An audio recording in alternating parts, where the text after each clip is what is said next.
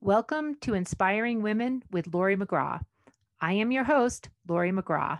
I have spent the past 30 years in leadership, and over the years, I've come to learn one thing women need women, and not just any women, but inspiring women.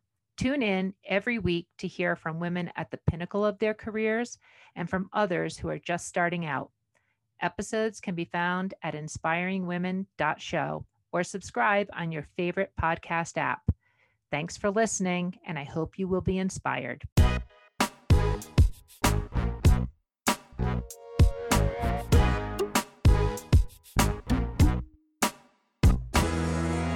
Today on Inspiring Women, we're speaking with Patrice Wolfe. Patrice is a very accomplished CEO. Today, she is the CEO of AGS Health, which is a global analytics driven, technology enabled revenue cycle management company with over 8,000 employees worldwide.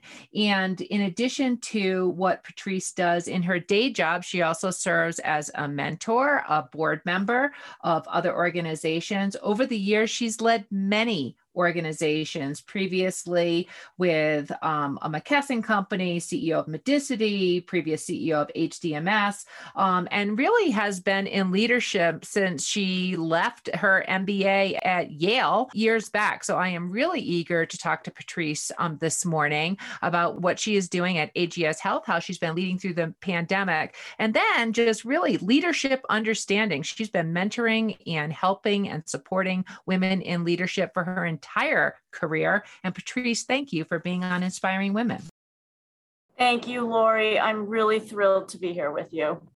Well, you know, I am really happy to be talking to you. You know, you have such an accomplished career. It seems like you have been thrust into the throes of leadership since day one um, on the job. But, you know, I always start inspiring women, asking women accomplished like you, what are you doing right now? What is your day to day with AGS Health? Sure. Uh, well, as you mentioned, um, I am the CEO of this private equity backed company, and I've been here since September of 2019. And, you know, we work in the revenue cycle. So most of our customers are really big hospital systems and very large physician practices. And we're just growing incredibly quickly. So I feel like my, I spend my days really thinking about how we are going to look over the course of the next few years as we continue to grow just organically with our customers, but also through acquisitions. Um, and how do we evolve a business and mature it and mature the people inside the company so that um, they are able to do the great jobs they're doing today, but in the future when we're much bigger and more complex. And that's kind of a amorphous type of goal to have, but to me it's key to the success of any organization. Well it also is a you know those kinds of growth goals and and stepping into a next level of company those are things that make sense in any growing organization but you've been there two and a half years and the majority of the time you've been in a pandemic okay and and a right. global company.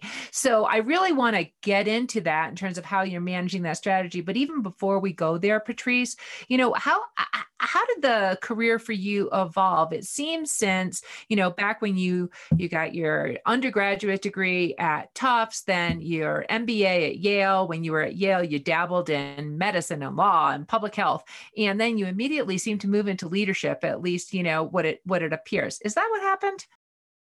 Yeah, it's never quite that straightforward. Um, but I did, I think one of the things that I have done pretty regularly throughout my career is raise my hand when there are new problems that need to be solved or new areas that a company needs people to help focus on and invest in. And, you know, I'm just, I'm kind of a lifelong learner. I would say that I do have a lot of intellectual curiosity. I love meeting new people. I love reading new things because I know I'm always going to learn something and it could help me solve problems that I deal with in my daily life. So, you know, I think that I I said yes when people asked me to do something different. And I think that has really helped me grow in my career. Uh, you know, I will say, I didn't say yes to everything. I never said yes to relocating. I've lived in Washington, D.C. now for about 35 years. And I, I was asked many times to move to, to different places. And I always said no because I had a husband with a career. I had children who I didn't want to uproot. And I know that that slowed down my career progression, but I ne- have never regretted saying no when I didn't feel good about what I was being asked to do. Okay, well, that's interesting. And so, you know, also gives you some stability, I'm sure, for your family. Um, probably really welcome during this past pandemic time. Um, so, you know, saying yes to opportunity is, uh, you know, often the sort of signature move of, again, accomplished women um, like yourself. But I don't think there's any preparation that could you know that there could have been for this past two years that we've all been through. So when you took on ags health it was already growing. Boom pandemic hits just a couple months in. You have a global workforce. So maybe give us a little bit of information about the company but then also how did you manage through? And i, ha- I have to imagine it's also evolved a little bit over these past two years. Yeah yeah absolutely um, you're right. Um, we are a global company. I right now have about 10,000 employees in India, um, about 50 in the US, and we're actually doing work right now to determine what our next geographic location is going to be. Um, while I have people in five different cities in India, and India is a very big country, um, I really just don't feel comfortable without some level of geographic uh, diversification. And some of that is simply the result of the pandemic, understanding um, how global phenomena like COVID impact your disaster recovery and just, you know, kind of how you hedge your bets. Um, but yeah, the pandemic, man, I mean, that this has been just an incredible learning opportunity for me and for my entire senior leadership team. And, you know, when I think back to the early days of the pandemic, you know, March, April of 2020, they were without a doubt some of the most stressful days of my life. And we had to send home to work five, 6,000 people in India. And I'm talking people bringing computers home on the backs of mopeds or in like the little tuk tuks that they drive in India. And there's not stable internet in India, not to mention there's not even stable electricity everywhere. So it was just an incredible logistical challenge to figure out how were we going to get these people home and how are we going to get them to be productive from home. Um, and and you fast forward two years and it is a testament to the indian culture and the government that now nobody wants to come back and work in an office. Everybody wants to stay home. And the quality and the productivity at home is really good. It's not as good as working in an office, but it's pretty darn good. So there's a country that has pivoted within 24 months to a completely different working model. And it's just kind of fascinating to see that and then to figure out, well, what does that mean for the future of our business? Um, we have made a formal statement that work from home will be a standard part of how AGS works, not for 100% of the people, probably for about 50%. And that's a big change in just workforce philosophy. So that's all been super interesting to me to see take place. And and i have to imagine along the way do you think the culture of the, i mean how has the culture been impacted? And do you have the i'm sure employee loyalty and all of those kind of things retention are probably big um, things that you work on at ags are these the types of solutions that allow you to maintain the employee stability the workforce stability that you need? Yeah that's it's such an interesting area you're absolutely right. I think anywhere in the world, when you start to hire people remotely who have never stepped foot in an office or have never met their boss in person or their colleagues, the level of engagement, it's not the same. And the kinds of strategies you have to adopt in order to drive engagement among these new people, they're different. And, that's one of the most interesting things to me right now is just how do we re-engineer the whole employer employee relationship so that people who are remote feel just as engaged as those people who would come into work every day and they would sit down with their friends and have lunch and they would take breaks with their friends and they would you know run over to their manager's office and ask a question if something wasn't clear to them. This becomes more difficult but there are really great technology solutions to help with some of these things and you just have to become really creative about how you bring different HR techniques and strategies to bear um, so that you don't see a lot of turnover from new people who don't have that same level of engagement. And the employee engagement strategies that you're talking about are um, very interesting because AGS is a solution company. It's a service delivery and product delivery um, company, but you're trying to, what I'm hearing you say, you know, lead on the edge of these employee engagement strategies, given that that's just a critical um, aspect of um, your model. You know, Patrice, if I could take, uh, you know, sort of riff on that a little bit, you know, you as just a longtime leader leading many different organizations, you also are um, outwardly passionate about the development of women and other women who um, aspire to leadership like yourself. So I'm just curious how you take sort of like, again, learnings of this year and how you are thinking about evolving, um, developing the next generation of women leaders that are out there. What things have you done before? What things are important on the go forward? One thing that has been really interesting in all of this the last couple of years is that you can attract a lot more women to leadership roles if you have more flexibility in location of work, hours of work, etc. So I've noticed through the pandemic, as we've sent everybody home to work, we have really been able to increase our the proportion of women who are leaders in our company. Uh, in a place like India, um, management is intimidating to women because they worry that it equates to more hours um, and that they can't get home to make dinner or take care of their children. So you see a lot of women shying away from leadership opportunities.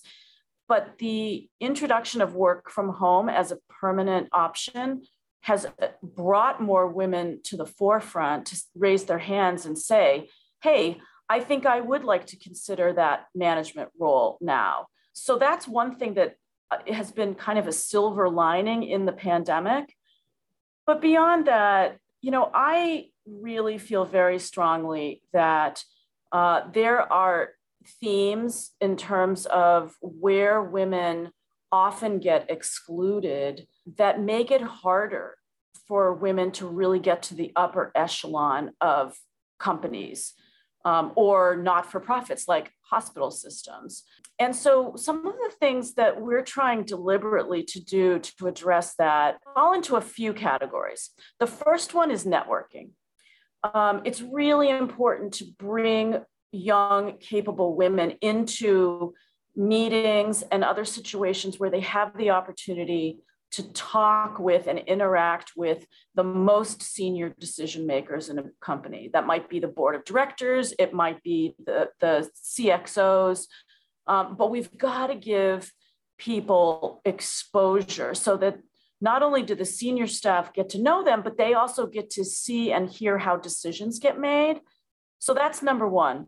The second thing that I think is really critical for mentoring women is giving them the opportunity to own business segments, to have a profit and loss responsibility, to manage revenue and to manage expense.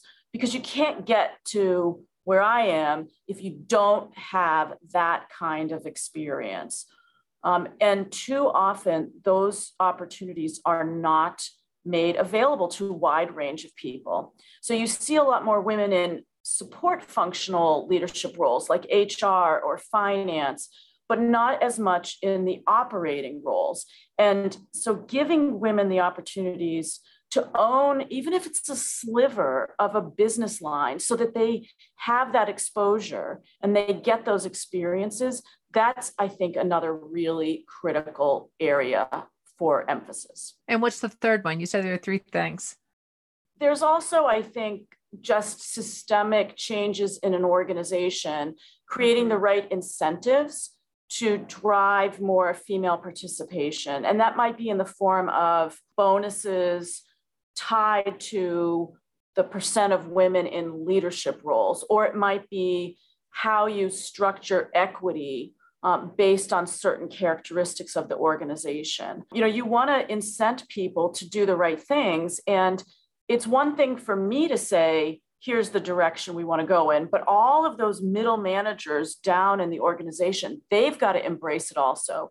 And part of how we make people embrace things is by paying, we, we reward them when they they function in the way we're looking for. So that's, I think, also a really important area those are very large um, items. So, you know, giving, uh, you know, providing exposure um, opportunities, giving people P and L types of responsibilities, even at a small, um, small level, as an opportunity to step into leadership, and then making systemic company um, changes, those are, you know, more than just advice. Those are material um, changes that you're making. And I can see how that can address some of those um, problems. That's just fantastic. You know, Patrice, coming back to you as a leader, you personally, beyond just leading of companies, you do other things on the side. You are one of the founding members of Bulldog Innovation Group, um, where you uh, seem to invest in young entrepreneurs and also provide mentoring and advice there. Can you tell us a little bit about that? Sure. So Bulldog Innovation Group, or we call it BIG, it's um, it's basically an, a venture capital firm that several of us who are Yale alumni founded so that we could focus on really early seed stage ventures that are led by fellow Yale alumni. And we put this together many years ago because several of us who were sitting on the board of the Alumni Association were talking about how we just didn't feel like there was a good vehicle for us to support some of just the amazing entrepreneurial ideas that were out there. So we put the uh, fund together, geez, I think it must be almost 10 years ago now. Um, and interestingly, we have a much higher percentage of female founders that we have invested in. Now, some of that has been very deliberate on our part. Um, but it's really been gratifying to me to get to know many of these young women founders. And, you know, their experiences don't all turn into some great payday at the end. These are startups, and more of them fail than succeed. But I personally have been really gratified to see the women who have actually struggled and kind of pivoted their businesses um, during the course of the early days of their organizations. Um, some have sold to larger companies, some have changed their business model, um, but it's just really exciting to see all of the really talented female entrepreneurs out there who have great ideas about how to disintermediate existing players or how to solve a problem that nobody's addressed yet. Um, so it's been a huge amount of fun to, um, with my fellow founders, to um, invest in a lot of these startups. And it also uh, speaks to the thing that you talked about in terms of what's important to you lifelong learning and seeing how other people think about um, solving complex problems in an entrepreneurial early stage way. Okay, Patrice, I want to do a little real talk with you. So you're super accomplished. Sounds like you've got everything um, thought well thought through and going in the right direction. And usually with accomplished women like yourself, um, it wasn't as easy as it appears on the LinkedIn profile. So right. Can you give us one of those examples of perhaps where you, you know, a breakthrough moment for you in your career, an opportunity that you either wish you could have done over, um, some of those examples that might be helpful for listeners? I think for years I adopted the persona of the problem solver, you know, the person who can come in and uh, hopefully fix something that isn't going very well. And I probably have learned the most from some just really challenging situations where we had bought companies that weren't doing very well, or we had invested in um, new technology solutions, spending millions and millions of dollars building new software products that were struggling. And I have many times been asked to shut things down, shut down operations, um, let go divisions of people, let go individual people. Nobody likes doing that stuff, but I would say I probably have learned an enormous amount from um, having to be in those situations. And some of the things I've learned are first of all, I don't like being put in the position of being asked to come in at the 11th hour to fix something. The key is to get engaged earlier on and figure out exactly what are the business problems we're facing and let's see if we can fix them in a way that is good for the business and good for the people. Uh, when you wait until the last minute, it's a crisis situation. And I don't love being put in crisis situations. However, if that is what you're facing, there are ways to handle it that are respectful and thoughtful. And you know, one of the things I would say I learned was when you're facing a difficult situation, over plan for it, particularly if there are any personnel implications, because people deserve to be treated with respect. And if you kind of wing it when you have to shut something down, you are going to leave people in a, in a scenario that could damage their self esteem, certainly damage their financial status. And it doesn't have to be that way. So I think I've learned over the years to really focus on the human side of whatever challenge needs to be resolved um, because you want to make sure that um, this is a small industry and you're leaving with the best possible relationships because you never know when you might need this person in the future, um, when they might be the perfect fit for an opportunity that you have. So uh, that's something that I've really tried very hard over the years to be careful about because we will never find ourselves in jobs where everything's just rainbows and unicorns. There are always going to be problems that have to be resolved. So, staying really attentive to the human side of difficult circumstances and sort of leaning into that more heavily in a planful way um, has been really helpful. You know, Patrice, there's a lot of experience that you're bringing to this conversation. And I really appreciate you sharing it. Um, what inspires you? So, it's like day to day, are there things that you read or they're, you know, clearly like being involved with entrepreneurs and um, uh, sort of like more early stage career professionals? But what, what inspires you day to day? a few things. I mean, I, I'm definitely a capitalist at heart. You know, I love the whole the business mechanics of healthcare. I love I love the complexity of the industry and the kinds of things that our customers have to deal with. I love the figuring out, you know, how can we take that complexity down a notch? Because I think we would all agree in healthcare, we're overly complex, we're overly bureaucratic, we're overly regulatory in certain areas. And I'm a huge fan of um, balancing the macro and the micro on a daily basis. So I read newsletters. I love the HIStalk newsletter. I love um, a great newsletter called Venture Valkyrie, um, which is written by an incredibly funny woman who has decades of venture capital experience. Um, I read industry newsletters, private equity and healthcare industry newsletters. So I, I love making sure that I don't lose sight of the big picture. But I also think that, you know, even at my level, um, rolling your sleeves up and being willing to dig into the details to help solve problems that's a part of my job. That's part of who i am. I'm here to make everyone else's jobs easier. So i love to make sure that i don't spend all of my time solely in the details of the business but that i'm also thinking about the industry that we're part of because that industry influences and shapes what we do today and what our future is going to be. Yeah, it's a big it's a big industry of healthcare for sure. Patrice, this has been such a great conversation. I've really appreciated it. As we close out on inspiring women, any last words of wisdom or advice for other perhaps younger aspiring women who want to be more like Patrice Wolfe?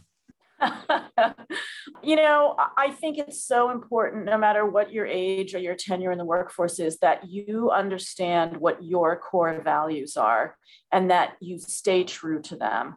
You know, I mentioned earlier that I made a decision to never agree to relocation, which I know hurt my career, but it was very important to me that I didn't compromise my husband's career or my children's social and, and educational progress. Um, and I think all of us have to really understand what at its core are the things that to us are not worth compromising on. Because as we're presented with different opportunities throughout our careers, we have to be true to those values or we're going to find ourselves really unhappy. Um, and so every one of us can step back and spend some time thinking about those things because that will come in handy for you throughout your career.